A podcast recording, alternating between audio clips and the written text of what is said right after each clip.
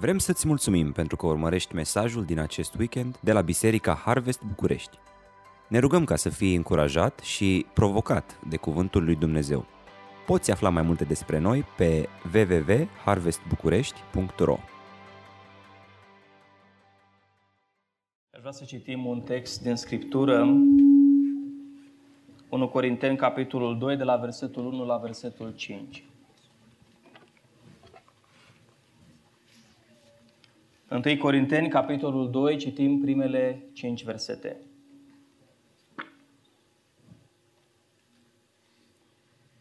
Cât despre mine, fraților, când am venit la voi, n-am venit să vă vestesc taina lui Dumnezeu cu o vorbire sau înțelepciune strălucită. Căci n-am avut de gând să știu între voi altceva decât pe Iisus Hristos și pe El răstignit. Eu însumi, când am venit în mijlocul vostru, am fost slab, fricos și plin de cutremur. Și învățătura și propovăduirea mea nu stăteau în vorbirile înduplecătoare ale înțelepciunii, ci într-o dovadă dată de Duhul și de putere, pentru ca credința voastră să fie întemeiată nu pe înțelepciunea oamenilor, ci pe puterea lui Dumnezeu. Amin. Ne rugăm lui Dumnezeu. Doamne, Tată, stăm în prezența Ta și îți mulțumim pentru acest har pe care îl avem, să ascultăm cuvântul Tău. Doamne, este al Tău, este inspirat de Tine, este direcționat de Duhul Tău cel Sfânt, este făcut, Doamne, eficient în viețile noastre prin puterea Duhului Tău cel Sfânt. Și știm, Doamne, că dacă avem cuvântul Tău, nu ne lipsește nimic, ci suntem desăvârșiți și destoinici pentru orice lucrare bună. De aceea rugămintea noastră acum este, Tată, să ne dai cuvântul Tău. Te rog, Doamne, vorbește-ne Tu, Doamne. Privim la mâna Ta, așa cum privește un rob la mâna stăpânului său. Doamne, nu vrem să vorbească carnea și sângele. Doamne, ce ar putea face înțelepciunea omului, Doamne? Nimic. Este doar un foc de paie, Doamne. De aceea avem nevoie de o dovadă dată de Duhul Sfânt și de putere, Doamne. De aceea Te rog să cobori în mijlocul acesta. Te rugăm, Doamne, vino între noi și vorbește-ne Tu fiecăruia în parte. Mustră orice duh potrivnic, îndepărtează orice îngrijorare, orice barieră, orice distragere de la cuvântul Tău. Și lasă, Doamne, ca acest cuvânt să fie proclamat cu putere spre gloria Ta și spre zidirea bisericii Tale. În numele Domnului Iisus Hristos te rugăm și îți mulțumim. Amin. Vă rog să luați loc.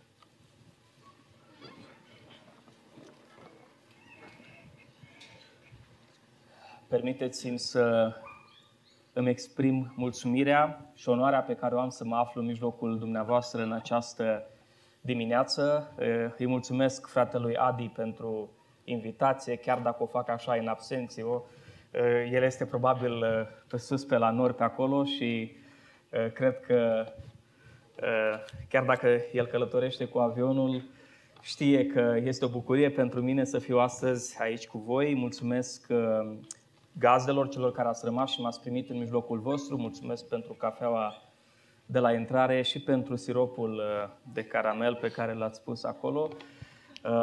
Când m-am uitat, am văzut sticlele acelea, nu eram convins despre ce este vorba și am vrut să mă asigur că totul este în regulă și m-am bucurat că într-adevăr e vorba de sirop, nu de licoare.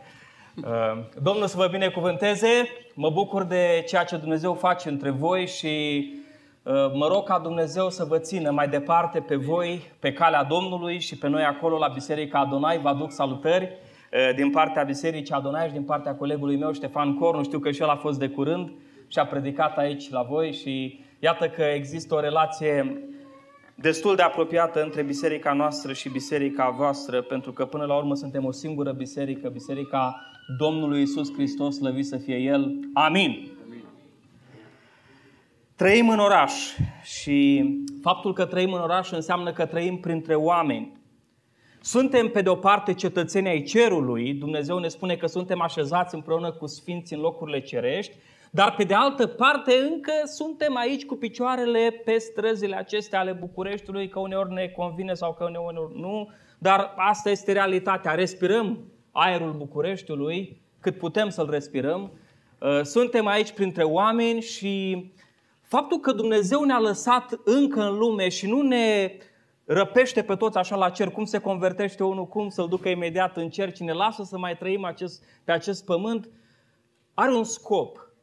Și anume, avem o menire, avem un rost, avem un scop al existenței noastre în calitate de creștini. Eu mă plimb în calitatea mea de creștin prin această lume, mă plimb prin oraș pentru că Dumnezeu are un scop cu mine, are un plan cu mine. Altfel, nu mă mai lăsa în lumea aceasta. Și sunt multe pasaje în Scriptură care vorbesc despre rostul nostru în lume, de ce Dumnezeu ne-a lăsat pe acest pământ după ce suntem convertiți. Două dintre ele foarte cunoscute sunt Matei 28, de la 18 la 20, Fapte 1:8, texte care ne spun că de fapt Dumnezeu ne-a lăsat în lume ca să fim martorii Lui, ca să vestim cuvântul Lui. Vă amintiți, mergeți în toată lumea și spuneți Evanghelia la orice făptură. Vă amintiți de Fapte 1:8. Și voi veți primi o putere când se va coborî Duhul Sfânt peste voi și veți fi martori în București, în județ, în toată România și până la marginile pământului. Spun așa un pic ca să actualizez la vremea noastră. Deci, motivul pentru care tu și cu mine suntem aici, în oraș, este să fim martori ai Domnului Iisus Hristos, să vestim cuvântul lui Dumnezeu. De cele mai multe ori când ne gândim la vestirea cuvântului lui Dumnezeu, tendința noastră este să asociem această lucrare cu profesioniștii, cu păstorii, cu cei chemați la lucrarea aceasta și spunem, da, ei sunt chemați la lucrarea de predicare, ei trebuie să vestească cuvântul lui Dumnezeu. Și așa este. Dacă vrem să discutăm dintr-un punct de vedere mai formal al unei chemări specifice din partea lui Dumnezeu, dacă discutăm într-un cadru eclezial, da, vestirea cuvântului lui Dumnezeu este apanajul păstorilor, a predicatorilor, a celor dăruiți de Dumnezeu în vederea aceasta. Dar într-un sens mai larg, voi toți sunteți predicatori. Într-un sens mai larg, toți suntem vestitori ai cuvântului lui Dumnezeu. Dumnezeu ne-a chemat în lumea aceasta să-L vestim pe El. Toți suntem chemați să spunem despre Hristos, celui care stă lângă noi pe banca din parc, celui care stă lângă noi pe scaunul din autobuz sau din tren, celor din sala de clasă, celor din biroul de la locul de muncă. Nu o să poată păstorul sau predicatorul să facă asta în locul tău. Dumnezeu te-a lăsat în oraș ca să-L vestești pe El, să fii un predicator și o predicatoriță. Este singurul sens în care pot să fie și surorile predicatorițe, pentru că fiecare copil al lui Dumnezeu trebuie să fie un vestitor, într-un sens eclezial, unde este o chemare și un oficiu dat de Dumnezeu. Pe baza Sfintei Scripturi credem că această lucrare trebuie să o facă frații. Dar și surorile pot să fie vestitoare, predicatoare ale cuvântului lui Dumnezeu, oriunde se află în această lume. Însă, de multe ori, parcă ne blocăm.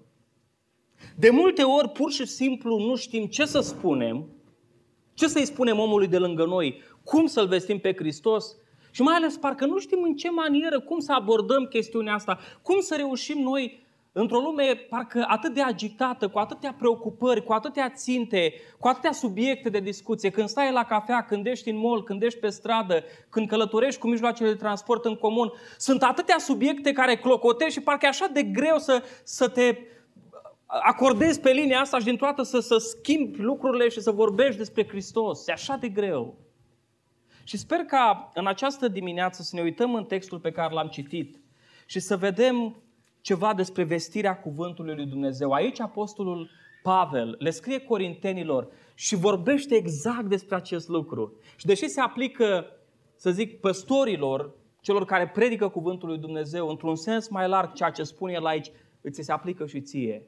Și mi se aplică și mie. Și aici Duhul lui Dumnezeu ne va învăța cum să ne îndeplinim menirea, cum să ne îndeplinim acest scop, ca să fim martori ai Săi. Dacă te-ai simțit de multe ori, parcă cu mâinile legate, parcă cu gura cu fermoar pus așa la gură, parcă să nu știi cum să începi să-i spui cuiva despre Hristos, sau ce să-i spui de fapt, sau cum să procedezi, parcă e un fel de frică, un fel de paralizie de genul acesta. Sper din toată inima ca mesajul pe care urmează să-l asculți să-ți aducă niște răspunsuri. Sper ca acest mesaj din partea lui Dumnezeu să ne arate cum putem să mergem seara la culcare și să spunem: Doamne, m-ai ajutat astăzi să-mi îndeplinesc scopul pe care l-am în lume. Doamne, m-ai ajutat astăzi să fiu și eu un martor al Tău. Și sunt trei întrebări principale la care aș vrea să răspundem în continuare. Prima întrebare este: ce înseamnă să vestim cuvântul lui Dumnezeu? Este un mesaj foarte simplu. Prima întrebare: ce înseamnă să vestim cuvântul lui Dumnezeu? Și ne vom uita aici la primele două versete. De ce este nevoie de întrebarea asta? Pentru că de multe ori ajungem să folosim cuvintele ca pe un clișeu. De câte ori n-ați auzit de vestirea cuvântului lui Dumnezeu? Aproape în fiecare duminică auzi despre asta, nu? Parcă intră în cultura noastră eclezială, devine un fel de limbaj de lemn și când spun: frați și surori, hai să-L vestim pe Dumnezeu, cuvântul lui Dumnezeu, parcă nu se mai întâmplă nimic special, fiindcă ne obișnuim cu lucrurile astea și parcă nu știu mai ce înseamnă la urma urmei, la ce se referă cu exactitate. Ori aici, în textul ăsta, avem un exercițiu de clarificare, de concizie și ceața obișnuinței este risipită aici de Apostolul Pavel și ne ajută să înțelegem ce înseamnă să vestim cuvântul lui Dumnezeu. Și aș vrea să observăm în versetul 2 că întâi de toate înseamnă să-L vestim pe Hristos, cel răstignit. Iată ce spune versetul 2. Căci n-am avut de gând să știu între voi altceva decât pe Iisus Hristos și pe El răstignit. Vedeți cât de mult ne ajută lucrul acesta? Când parcă trebuie să jonglezi, ați văzut cum sunt acei jongleri la circ, care nu jonglează doar cu 3 obiecte, unii cu 5, cu 7 și le tot învârt și parcă lumea aceasta este un fel de circ în care trebuie să jonglăm cu atâtea opțiuni, cu atâtea subiecte și nu toate laice, să zic așa, chiar subiecte biblice, chiar chestiuni interesante, faine, captivante, relevante și nu mai știi cum să abordezi lucrurile, fie că ești pe internet, pe rețele de socializare, într-o discuție one-to-one, ești de multe ori așa de prins în această jonglerie și nu știi cu ce să te miști. Și Pavel zice: stop! Aruncați toate jucăriile astea la pământ. Terminați-o cu artificiile astea. Voi trebuie să știți că aveți o singură carte de jucat, nu mai multe. Căci n-am dorit între voi să știu altceva decât pe Hristos și pe El răstignit. Dragi frați și surori, nu vă supărați că vă spun așa, dar eu chiar cred că sunteți frații mei și surorile mele. Dragi frați și surori, avem o singură carte de jucat. Avem un singur mesaj, acesta este mesajul crucii. Trebuie să spunem despre Hristos și despre El răstignit. Tendința când vei vorbi cu cei din jurul tău și îl vei vesti pe Hristos sau vei vrea să-L vestești pe Hristos, va fi să vorbești despre curiozități din Biblie. Ceva de genul: știați că și să arătăm noi cât de deștepți suntem, câte versete știm din Biblie, că știm canonul Scripturii pe de rost, că știm să spunem tot felul de chestiuni. Tendința va fi să vorbim despre date științifice, despre ultimele descoperiri arheologice și le spunem interlocutorilor noștri: ați auzit despre sulurile de la Marea Moartă? Ați auzit că s-a întâmplat cu tare și cu tare lucru? Să vorbim despre mitologie și modul în care relatarea din Geneza și alte părți regăsesc în mitologia lumii, mitologia vremii și cum despre potop în alte scrieri și așa mai departe. Va fi să vorbim despre dezbateri referitoare la religii, care religie este mai bună, care este sistemul unei religiei cutare și a celeilalte religii. Și ne pierdem vremea.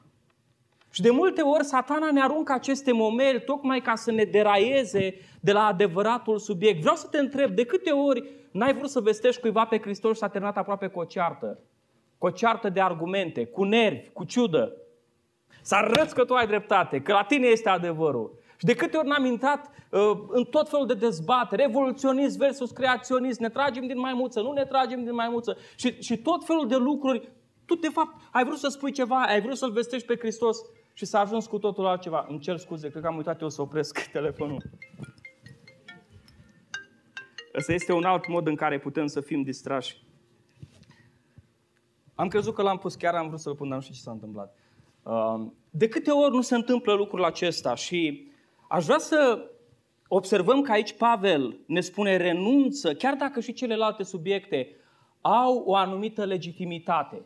Chiar dacă celelalte subiecte trebuie să fie abordate într-un anumit fel. Ceea ce este important este să rămâi la un singur mesaj și acesta este Hristos cel răstignit. Contextul în care le scrie Pavel Corintenilor era unul polemic și vreau să vă spun un pic, probabil că ați mai discutat despre asta în primul capitol. Ce se întâmpla acolo este că în Corint erau foarte mulți oratori și retorica era foarte prețuită. Când intrau în cetate, acești specialiști, acești vorbitori profesioniști, aveau obiceiul să țină niște discursuri fulminante care îi lăsau pe toți așa pe spate și când intrau în localitate, de obicei, conținutul discursurilor era legat de personalitățile orașelor, așa cum se întâmplă și la noi. Începeau și să spună, prealesul guvernator cu tare, nu e nimeni ca el, e un om deosebit, e un om înțelept și așa mai departe. Și după ce spunea despre lucrul acesta, începeau să se laude pe ei, că așa se întâmplă. Mai întâi lauzi pe celălalt și pe aia lauzi și pe tine. Și începeau să spună, iar eu am făcut cu tare și cu tare și realizările mele sunt acestea. Așa procedau ei, pentru că în funcție de cum reușeau să îi convingă pe acești oameni că sunt buni oratori, în funcție de asta erau angajați, erau plătiți. Vreau să vă spun că în vremea aceea, retorica era un subiect obligatoriu în ceea ce privea educația unui copil, educația secundară. Toți trebuiau să studieze retorică. Era o armă extraordinar de puternică în lumea politică, dar și în lumea juridică. De exemplu, dacă erai la tribunal, ați văzut noi astăzi cum facem când suntem la tribunal. Vine avocatul, vine procurorul și în baza legii încearcă să-i convingă pe jurați cum stau lucrurile. Atunci nu prea era așa. Era oarecum legea, dar să știți că mai mult contau sentimentele. La tribunal se țineau niște discursuri și dacă erai un bun orator și îl mișcai la sentiment pe jurat, reușeai să-l convingi să voteze în favoarea ta. De aceea vă dați seama cât de căutată era retorica. Toți doreau să studieze, să fie foarte buni vorbitori ca să câștige în aceste dezbateri. Cam așa erau lucrurile atunci. Și Pavel spune, eu n-am vrut să fac așa. Uitați-vă la versetul 1 cât de interesant este. Chiar face referire la modul în care el a intrat în oraș. Și zice, și eu, fraților, când am venit la voi și v-am vestit taina lui Dumnezeu, n-am venit ca iscusit cuvântător sau ca înțelept. Cu alte cuvinte, zice, eu când am intrat în oraș, n-am început să vă vorbesc în așa fel încât să vă conving, ce am vrut să am un singur mesaj. Nu mi-am pregătit discursuri despre conducătorii cetății. N-am început să-i laud cât de grozav sunt ăștia, cât de grozav sunt eu, ci am vrut să vorbesc doar despre Hristos și despre El răstignit. Poate uneori să spună, asta a fost o excepție, credeți? Credeți că a fost o excepție? Nu. Gândiți-vă în Galateni, la capitolul 3, versetul 1, când este atât de supărat Pavel, este atât de amărât că acești galateni pierduseră busola și li se părea mai iarba mai verde în lege și li se părea mai interesant și spune, bă, da, acolo erau mai multe subiecte, vorbeai și despre miei, și despre țapi, și torturele, și jertfe de astea, și jertfe de celelalte. Aveam vreo 613 legi, aveam variațiuni pe aceeași temă. Era ceva mai frumos, măcar ne simțeam, dar acum numai despre Hristos, ne-am săturat. Și el zice, o, galateni nechibzuiți, cine v-a vrăjit pe voi? Înaintea ochilor cărora a fost zugrăvit Iisus Hristos, ca răstignit. Ce frumoasă este această imagine. A fost zugrăvit Iisus Hristos ca răstignit. Vreau să fii foarte atent acum. Dumnezeu te-a lăsat în lume și m-a lăsat în lume să-L zugrăvesc pe Iisus Hristos ca răstignit. Trebuie să ai puterea și cere de la Dumnezeu puterea să-ți oprești impulsurile de a arăta cât ești de deștept și de deșteaptă, chiar dacă ești. De a arăta cât de multe știi la capitolul ați auzit că din Scriptură. De a te lăsa prins în dezbateri și în tot felul de controverse ale vremii. Și atunci când vorbești cu cineva și vine firea ta pământească și spune, ah, dă-i acum că ai argument. Arată acum ce știi tu. Arată ce cultură generală ai. Arată cât ai citit. Spune, Doamne, ajută-mă. Doamne, dă-mi putere și te smerești. Și iei o pauză. Trage aer în piept. Și spui, trebuie să vorbesc despre Hristos și El răstignit. Și te apuci din nou și spui despre jertfa Lui de la Calvar. Acesta este mesajul. Când ai de ales dintre toate subiectele relevante despre care poți vorbi, alege să vorbești despre Hristos și despre crucea lui. Știți, astăzi este o mare problemă că oamenii cer subiecte relevante. Și există, știți, ca și în predicare există un fel de piață și de cerere și ofertă. Și ce cer oamenii aia trebuie să le dai ca să-ți mai vină la biserică data viitoare. Și dacă le dai ceva, ei cer mai mult și se creează așa un cerc vicios ca în economia de piață, de cerere și ofertă. Și astăzi internetul este plin, bisericile sunt pline, amvoanele sunt pline de caricaturi, de pseudopredici, de batjocuri, de tot felul de subiecte care n-au de-a face cu adevărata spiritualitate, nu au de-a face cu Hristos, nu-i ajută pe oameni să se pocăiască, nu-i ajută pe oameni să se apropie de Dumnezeu, nu-i ajută pe oameni să-și vadă adevărata stare a sufletului lor, nu-i ajută pe oameni să aprecieze ce a făcut Hristos pe cruce. Și uităm că acolo este arătată gloria lui Dumnezeu, acolo la cruce. Pentru că lumea cere altceva. Vor lucruri noi ca ateniene altă dată, vor mereu să audă ceva nemai auzit, cele mai deștepte chestiuni, să spună, wow, ce predicator, ce ne-a spus omul acesta, n-am auzit niciodată. Feriți-vă de așa ceva, feriți-vă să încurajați astfel de predicări și feriți-vă ca voi să fiți astfel de predicatori. Chiar dacă nu o să vă aplaude nimeni, predicați-l pe Hristos și pe el răstignit. Amin. Apoi, tot la prima întrebare încă suntem, ce înseamnă totuși să-L predicăm pe Hristos? Vreau să mai intrăm un pic mai în detaliu. Înseamnă să vestim taina lui Dumnezeu și nu înțelepciunea lumii. Încă o dată, uitați-vă la versetul 1. Că despre mine, fraților, când am venit la voi, n-am venit să vă vestesc taina lui Dumnezeu cu o vorbire sau o înțelepciune strălucită. Wow! Puteți să mai respirați?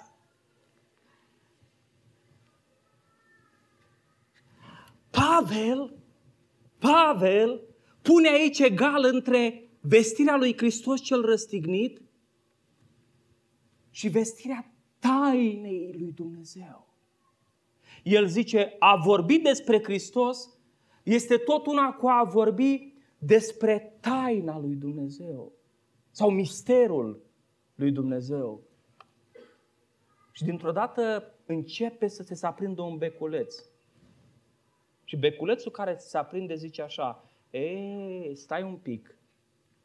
Stai că de fapt a vorbit despre Hristos nu e atât de plictisitor și de redundant precum pare la prima vedere. Stai că de fapt când vorbim despre Hristos și despre jertfa Lui, nu epuizăm subiectul așa de repede încât este nevoie să venim cu tot felul de proptele, de artificii, de subiecte secundare ca să-i ținem pe oameni atenți și ca oamenii să găsească interesul să ne mai asculte și data viitoare. Aici spune Pavel, a vorbi despre Hristos înseamnă să vorbești despre taina lui Dumnezeu. Cu alte cuvinte, în Hristos cel răstignit este ascunsă înțelepciunea lui Dumnezeu. Dacă ai vrea să afli despre înțelepciunea lui Einstein sau înțelepciunea nu știu cărui om inteligent de pe acest pământ, o să te gândești, Doamne, cât trebuie să-l ascult pe omul acesta, pentru că acolo este încapsulată înțelepciunea lui și vreau să-i descoper înțelepciunea. Ca și cum îl prinzi acum pe un om foarte deștept, vine aici în față și vei să-i storci creierul și zici, vreau să scot tot ce e acolo, toată înțelepciunea, mi-e sete de înțelepciune, vreau să văd ce are în cap omul ăsta. Și acum Pavel și spune aici ce este în capul lui Dumnezeu. Și spune că în mintea lui Dumnezeu, înțelepciunea lui Dumnezeu care este o taină, în înțelepciunea lui Dumnezeu este crucea. Este Hristos cel răstignit. Vrei să vezi cum gândește Dumnezeu și ce se află în mintea lui Dumnezeu? Pavel spune, uită-te la cruce și dacă ție ți se pare un subiect plictisitor și scurt și redundant, este înțelepciunea lui Dumnezeu asta. Tu nici n-ai zgâriat măcar suprafața subiectului dacă ți se pare că te-ai plictisit de cruce. Ia uitați-vă ce spune mai departe în capitolul de la 7 la 9, tot în capitolul 2. Noi propovăduim înțelepciunea lui Dumnezeu, vă rog să fiți foarte atenți, cea tainică și ținută ascunsă, pe care o rânduise Dumnezeu spre slava noastră mai înainte de veci și pe care n-a cunoscut-o niciunul din fruntașii veacului acestuia, căci dacă ar fi cunoscut-o, n-ar fi răstignit pe Domnul Slavei. Zice, noi propovăduim această înțelepciune care este ascunsă. crucea lui Hristos de multă vreme. Și apoi zice, dar după cum este scris, lucruri pe care ochiul nu le-a văzut, urechea nu le-a auzit și la inima omului nu s-au suit, așa sunt lucrurile pe care le-a pregătit Dumnezeu pentru cei ce-L iubesc. La ce se referă acest verset? De multe ori când am citit acest verset, probabil cum ați făcut și unii dintre voi, mă gândeam, sună bine de tot. Mă gândeam, aici e vorba de străzile de aur din cer. Îmi și imaginam cum mă plimb pe acolo. Zic, strălucește tare, mănânc căpșuni coapte, cireșe, mă plimbu pe acolo prin cer, poate mai și zbor un pic dacă îmi cresc carii, pe abar n-am. Îmi imaginam eu tot felul de scenarii din astea și ziceam, wow, ce tare, auzi, zice, ochiul n-a văzut, mama, ce tare trebuie să fie, ce n-ai văzut, urechea n-a auzit, wow, zice, cine știe ce muzică o fi, ce sinfonie, ce... Extraordinar, mă gândeam, despre asta e vorba, despre ce a pregătit Domnul pentru noi, super tare. Și așa este. Vă pot spune cu siguranță că vom avea mari surprize când vom ajunge în cer, că vom vedea lucruri și vom auzi lucruri pe care nu ni le-am imaginat. Dar în context, dacă revenim cu picioarele pe pământ și ne întoarcem la context, vom vedea că acest verset nu poate fi luat și întrebuințat după nevoie. Și vom descoperi că acest verset are de-a face cu înțelepciunea lui Dumnezeu și are de-a face cu crucea. Și spune, în momentul în care îți propui să te uiți la cruce și să sondezi înțelepciunea lui Dumnezeu încapsulată în crucea lui Hristos, vei descoperi lucruri pe care ochiul tău nu le-a văzut, urechea ta nu le-a auzit și la inima ta nu s-au suit. Aceste lucruri extraordinare, aceste, dacă vreți, binecuvântări spirituale, aceste delicii pe care Dumnezeu ni le pregătește, nu sunt doar niște lucruri pe care Dumnezeu ni le dă într-un stil business. Bine, vină încoace să-ți dau că m-ai slujit și ai fost grozav, hai să vezi ce ți-am pregătit. Nu! Aceste lucruri sunt intrinsec legate de persoana lui Hristos și de jertfa lui Hristos la Calvar. Și dacă vrei să le descoperi, uită-te la crucea lui Hristos, gândește-te la crucea lui Hristos, analizează crucea lui Hristos, meditează la crucea lui Hristos, crede în crucea lui Hristos, urmează crucea lui Hristos, pe El și pe El răstignit. De ce?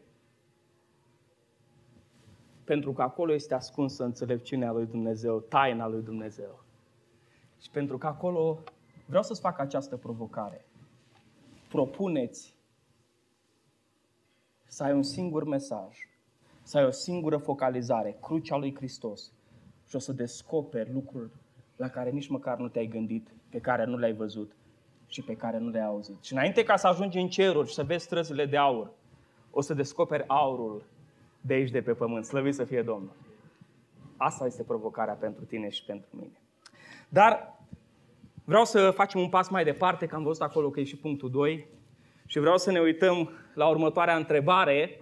Și următoarea întrebare este nu doar ce înseamnă să vestim cuvântul lui Dumnezeu, dar în ce manieră să vestim cuvântul lui Dumnezeu. Pentru că sunt convins că de multe ori ați auzit că important e ce spui, nu contează cum spui. Și că important este conținutul, nu forma. Ei, așa este. Conținutul este mai important, esența, dar să știți că și forma contează. De exemplu, apa este importantă, este esența. Dar una e să pui apa într-o găleată, alta e să o pui în mână. Contează și forma. Trebuie să te asiguri că ai o formă care corespunde mesajului. O formă care susține esența. Nu dacă ai un mesaj adevărat pe Hristos cel răstignit, îl poți predica oricum. Pentru că în capcana asta au căzut mulți. Au zis, câtă vreme vorbim despre Hristos, nu contează cum îl spunem, important e să spunem despre Hristos. Nu! Dacă forma pe care o ai nu susține conținutul, s-ar putea ca însăși forma să-ți distorsioneze și să-ți altereze conținutul. Și în versetele 3 și 4, Pavel ne arată că, da, contează forma, contează maniera în care vestim cuvântul lui Dumnezeu. Și sunt aici două lucruri, așa nu și așa da. Hai să vedem mai întâi așa nu. Nu încrezându-ne în avantajele omenești. Versetul 3 spune: eu însumi, când am venit la voi în mijlocul vostru, zice, am fost slab, fricoș și plin de cutremur, și învățătura și propovăduirea mea nu stăteau în vorbirile convingătoare ale înțelepciunii. Pavel demontează aici ceea ce mai târziu se va numi principiul machiavelic, care spune că de fapt scopul scuză mijloacele. Și aici ne spune: atenție când vorbești despre Dumnezeu, când vrei să-L prezinți pe Hristos și crucea Lui, ai grijă la modul în care o faci, ca nu cumva tu să obstrucționezi de fapt adevăratul mesaj. Ce vreau să spun aici este că el nu a apelat la tehnicile oratorice ale vremii de a-i vrăji pe oameni. Să știți că în cuvânt este mare putere și oamenii pot fi manipulați mai mult decât vă imaginați prin cuvânt. Dacă m-aș strădui și aș face un efort, probabil că aș putea să vă conving să faceți niște lucruri la care, dacă ați sta un pic liniștiți, după aia să cugetați, niciodată nu l-ați face. Sunt tehnici de manipulare în masă pe care le poți învăța. Și dacă te mai ajută un pic și ceva nativ, să fii și un bun orator și ai și un pic de carismă, reușești să-i convingi pe oameni să facă aproape tot ce vrei. Să știți că dacă îi spui cuiva că va veni vremea în care o să susții o poziție în care să iei bărbați, femei și copii și să-i bagi în lagările de concentrare și să-i gazezi cu milioanele și tu să aplauzi pentru asta, o să spună că ești nebun, că așa ceva este imposibil. Dar hate speech-urile și oameni cu carismă, precum Hitler și alții, au reușit să-i convingă pe oameni în felul acesta. La fel cum alții, pe panta cealaltă, pe versantul celălalt, pe cum Martin Luther King și Rosa Parks și alții au fost în stare să susțină drepturile civile ale negrilor, ale persoanelor de culoare din America. Și în felul acesta să aducă o schimbare și să promoveze ceea ce deja era votat, abolirea sclaviei, dar era numai în fapt, în teorie, adică în teorie, dar în practică încă exista. Da, vorbirea are un mare impact, are o mare putere. Și aici Pavel spune: atenție când îl predici pe Hristos, nu te baza pe carisma ta, nu te baza pe oratoria ta, că s-ar putea să-l convingi pe un om și să-l convingi să meargă în iad. Dacă îl convingi pe cineva să spună că este creștin, să repete rugăciunea păcătosului, să spună că l-a primit pe Iisus în inimă și să creadă că e mântuit și el, să nu fie mântuit, îl trimiți direct în iad. De aceea nu vă bazați pe carisma voastră, nu vă bazați pe organizarea voastră, nu vă bazați pe apelul la emoții și manipulare. Și să știți că există o mare ispită. Uitați-vă la multe predici, la chemările de la sfârșit, la stoarcerile de lacrimi, la muzica aceea care cântă și la jumătate de oră. Și dacă mai este cineva și mai este și mai este, până când omul vine neapărat acolo. Și dacă nu se predă nimeni mai pentru bon lav și dacă nu, și găsim soluții astfel încât până la urmă să-i facem pe oameni sub umbrela aceasta a mulțimii să vină și să spună că l-au primit pe Hristos. Alții vin cu promisiuni deșarte și spun: dacă vii la Hristos, o să-ți meargă bine, o să te măriți în sfârșit.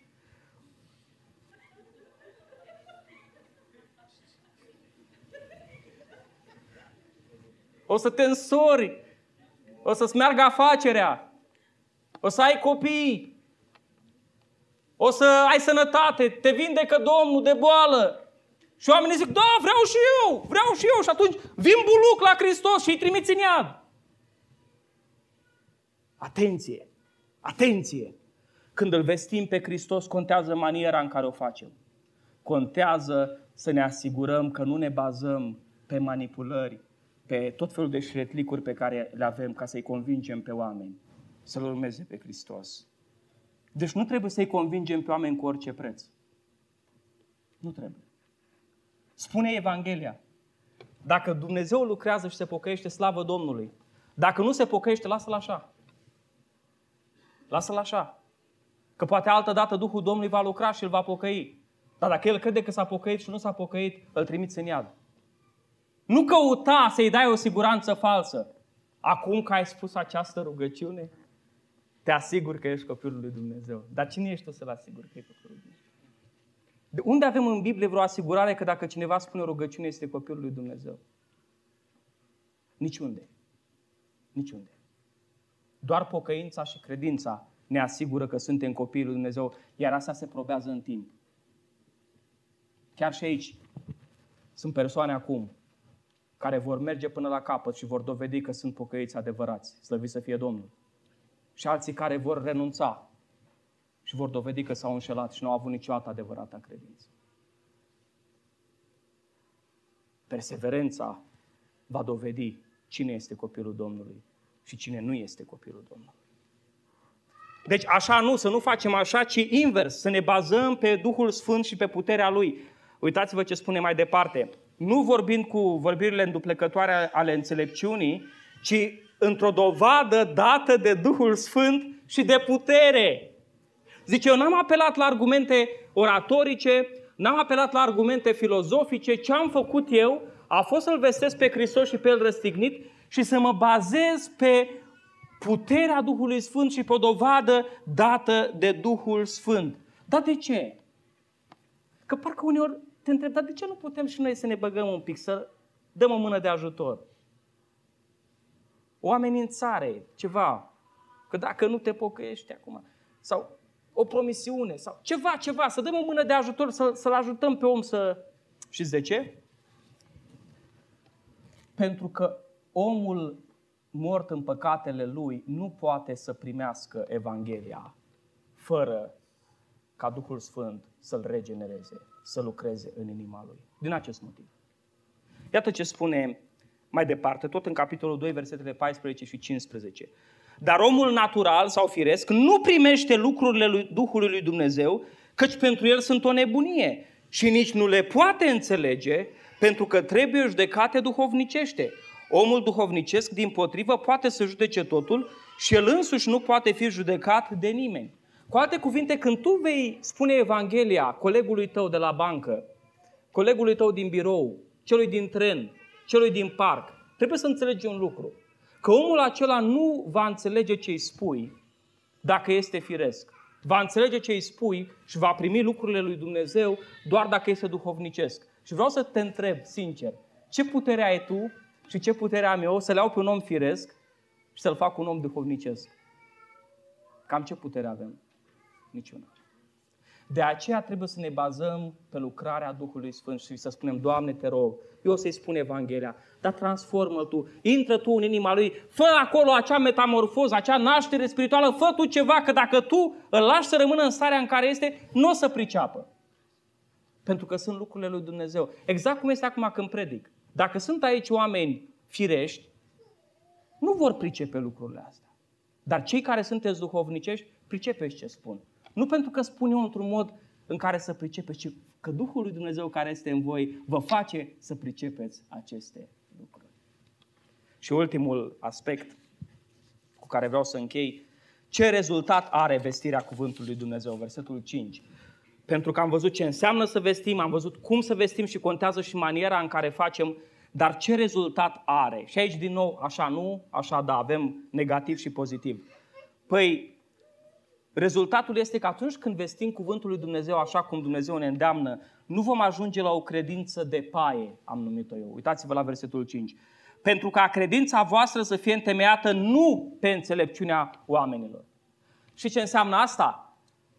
Un om vorbește cu înțelepciune, îi convinge pe oameni că dacă îl urmezi pe Hristos o să fie așa, plusurile. Iar dacă nu îl urmezi o să fie așa, minusurile.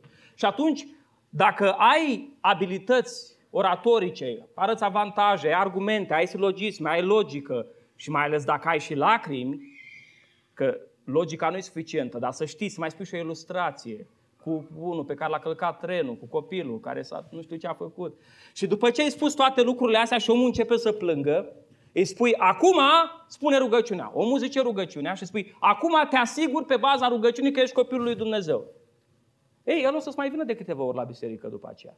Dar în momentul acela ai produs un om care are o credință bazată pe înțelepciunea omenească. Adică o credință de paie.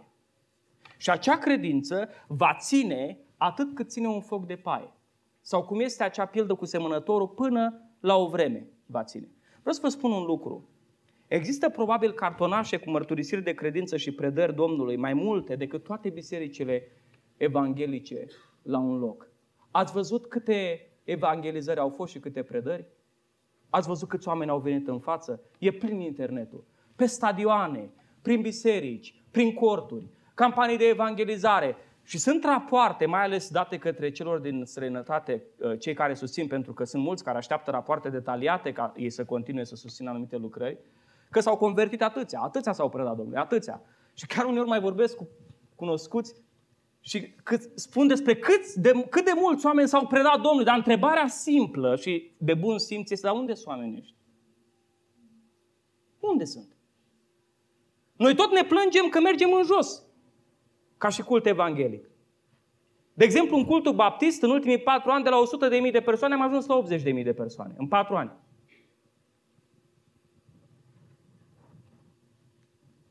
Deci noi toți scădem, dar convertiții cresc.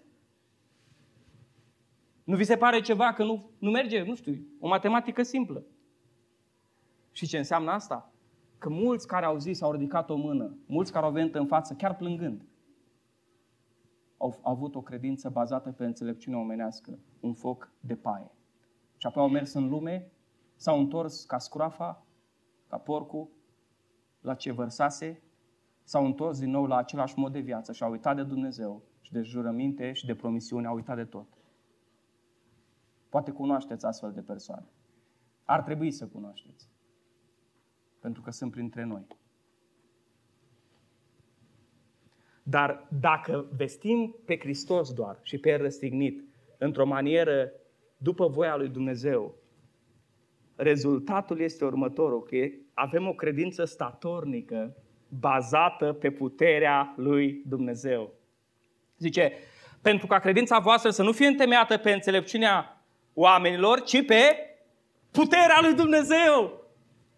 În momentul în care îl predici pe Hristos și pe El răstignit, în momentul în care ai încredere că Duhul Sfânt îi va convinge pe oameni, în momentul în care nu încerci să-i manipulezi pe oameni, să nu le promiți oamenilor ceea ce nu poți da, să nu îi sperii pe oameni doar ca să spună ce vrei tu. În momentul în care faci treaba asta, te dai din calea Duhului Sfânt, că de multe ori îl încurcăm, să spun așa, îl lași pe Duhul Sfânt să lucreze și Duhul Sfânt îi transformă pe oamenii cărora le vestim Evanghelia, astfel încât credința lor să fie una bazată pe puterea lui Dumnezeu. Și vreau să vă spun ceva. Ce se bazează pe puterea lui Dumnezeu rămâne.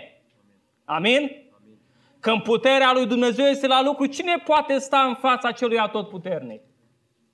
Cine poate să îndepărteze puterea lui Dumnezeu? Vă amintiți cât de clar spune Petru? În 1 Petru, capitolul 1, versetul 5. Voi sunteți păziți de puterea lui Dumnezeu prin credință pentru ce? Pentru mântuirea gata să fie descoperită în vremurile de apoi.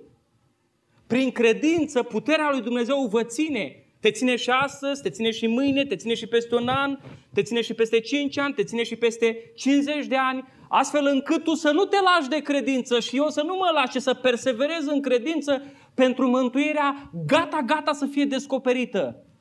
Dar ceea ce mă ține pe mine în credință până la moarte este puterea lui Dumnezeu. Nu ambiția mea, nu strădania mea, nu oratoria predicatorului, nu alte artificii și beneficii. Singurul, ascultă-mă, dacă vrei să rămâi credincios și credincioasă până la sfârșit, dacă ai promis că te pocăiești și îl urmezi pe Domnul, singurul lucru care te poate ține este puterea lui Dumnezeu. De aceea, bazează-te pe puterea lui Dumnezeu, cere puterea lui Dumnezeu, afirmă-ți dependența de Dumnezeu și puterea lui Dumnezeu unde se vede cel mai bine? Unde? În slăbiciune. Și slăbiciunea unde se vede cel mai bine? Unde? În necazul. Știți? Și care a fost cel mai mare necaz? La cruce. Puterea lui Dumnezeu, exact cum a zis cineva de aici, se vede în slăbiciune. Și cel mai mare display sau manifestarea slăbiciunii, aparent a slăbiciunii în fața oamenilor, era când Hristos stătea pe cruce. Și râdeau toți de El și îl batjocoreau. Dar în momentul acela, de fapt, se arăta cea mai mare putere a lui Dumnezeu. Vrei puterea lui Dumnezeu în viața ta? Dacă o vrei, nu trebuie să mergi pe la nu știu ce întâlniri. Nu trebuie să faci nu știu ce stăruințe. Nu trebuie să faci nu știu ce exerciții deosebite. La nu știu ce împuternicitori profesioniști care să-ți dea putere din puterea lor, ca și cum ar pune mâna pe tine și scurge așa un ceva și te electrizează. Nu! Vrei puterea lui Dumnezeu adevărată, nu fake-urile astea, că trăim într-o lume a fake news-urilor și a fake puterilor și a fake vindecărilor și a fake întăririlor din punct de vedere spiritual. Vrei adevărul? Atunci doar Hristos ți-l poate da. Puterea vine doar de la Hristos. Nu mai umbla după oameni. Nu umbla după cei care spun că pot da putere. Puterea este dată la cruce. Puterea este dată în Evanghelie. Puterea este dată în Hristos cel răstignit. Acolo este dată puterea lui Dumnezeu care produce adevărata credință și ne ține până la sfârșit.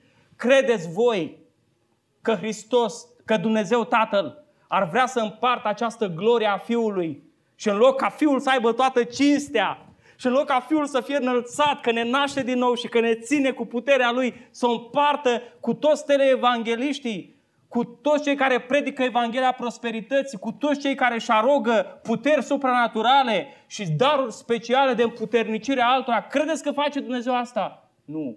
Dumnezeu îl pune pe Hristos. Spune, voi aveți totul de plin. Unde? În El. Colosei în capitolul 2. Fiindcă El este capul oricărei domnii și stăpâniri. Așadar, nu alergați după oameni. Nu alergați la altcineva. Puterea este la Hristos. Puterea este la Dumnezeu. Acolo unde ești, în banca ta, în casa ta, pune-ți genunchiul jos și stai înaintea lui Dumnezeu și spune, Doamne, ai milă de mine. Doamne, dă-mi putere. Doamne, iartă-mi păcatul. Doamne, ține-mă și pe mine pe cale până la capăt și Dumnezeu te va ajuta. Nu oamenii. La El este toată puterea. Slăvit să fie numele Domnului. Așadar, închei spunând ce am învățat noi oare astăzi despre vestirea cuvântului lui Dumnezeu. Ce înseamnă să vestesc cuvântul? Înseamnă să-L vestesc pe Hristos și pe El răstignit. Și asta este taina lui Dumnezeu. Chestiunea asta care sună foarte simplă, Hristos și El răstignit, adună, încapsulează înțelepciunea lui Dumnezeu. Și dacă cineva crede că nu mai are ce găsi în crucea lui Hristos, înseamnă că a învățat deja toată înțelepciunea lui Dumnezeu. Cum să-L vestim pe Hristos? Am văzut că și maniera în care o facem contează. Să-L vestim pe Hristos nu bazându-ne pe noi și avantajele noastre și abilitățile noastre și artificiile omenești, ci să-L vestim cu încredere în puterea Duhului lui Dumnezeu. O dovadă dată de Duhul lui Dumnezeu și de putere. Nu încerca să-l convingi pe cineva să se pocăiască prin manipulare, prin lucruri care nu-s după voia lui Dumnezeu. Îl vei trimite în iad. Lasă ca Duhul lui Dumnezeu să-l facă duhovnicesc, ca să poată primi lucrurile lui Dumnezeu. Și am văzut și rezultatul. Ce se întâmplă când îl vestești pe Dumnezeu, când îl vestești pe Hristos așa după voia Lui? Rezultatul este că nu va fi o credință de paie, care merge până la o vreme, ci o credință adevărată, statornică, întemeiată pe puterea lui Dumnezeu, o credință care rămâne până la sfârșit. Dragi frați și surori, dragi predicatori și predicatorițe, în sens larg, mergeți și vestiți-L pe Hristos cu toată inima, bazați pe puterea lui Dumnezeu. Amin.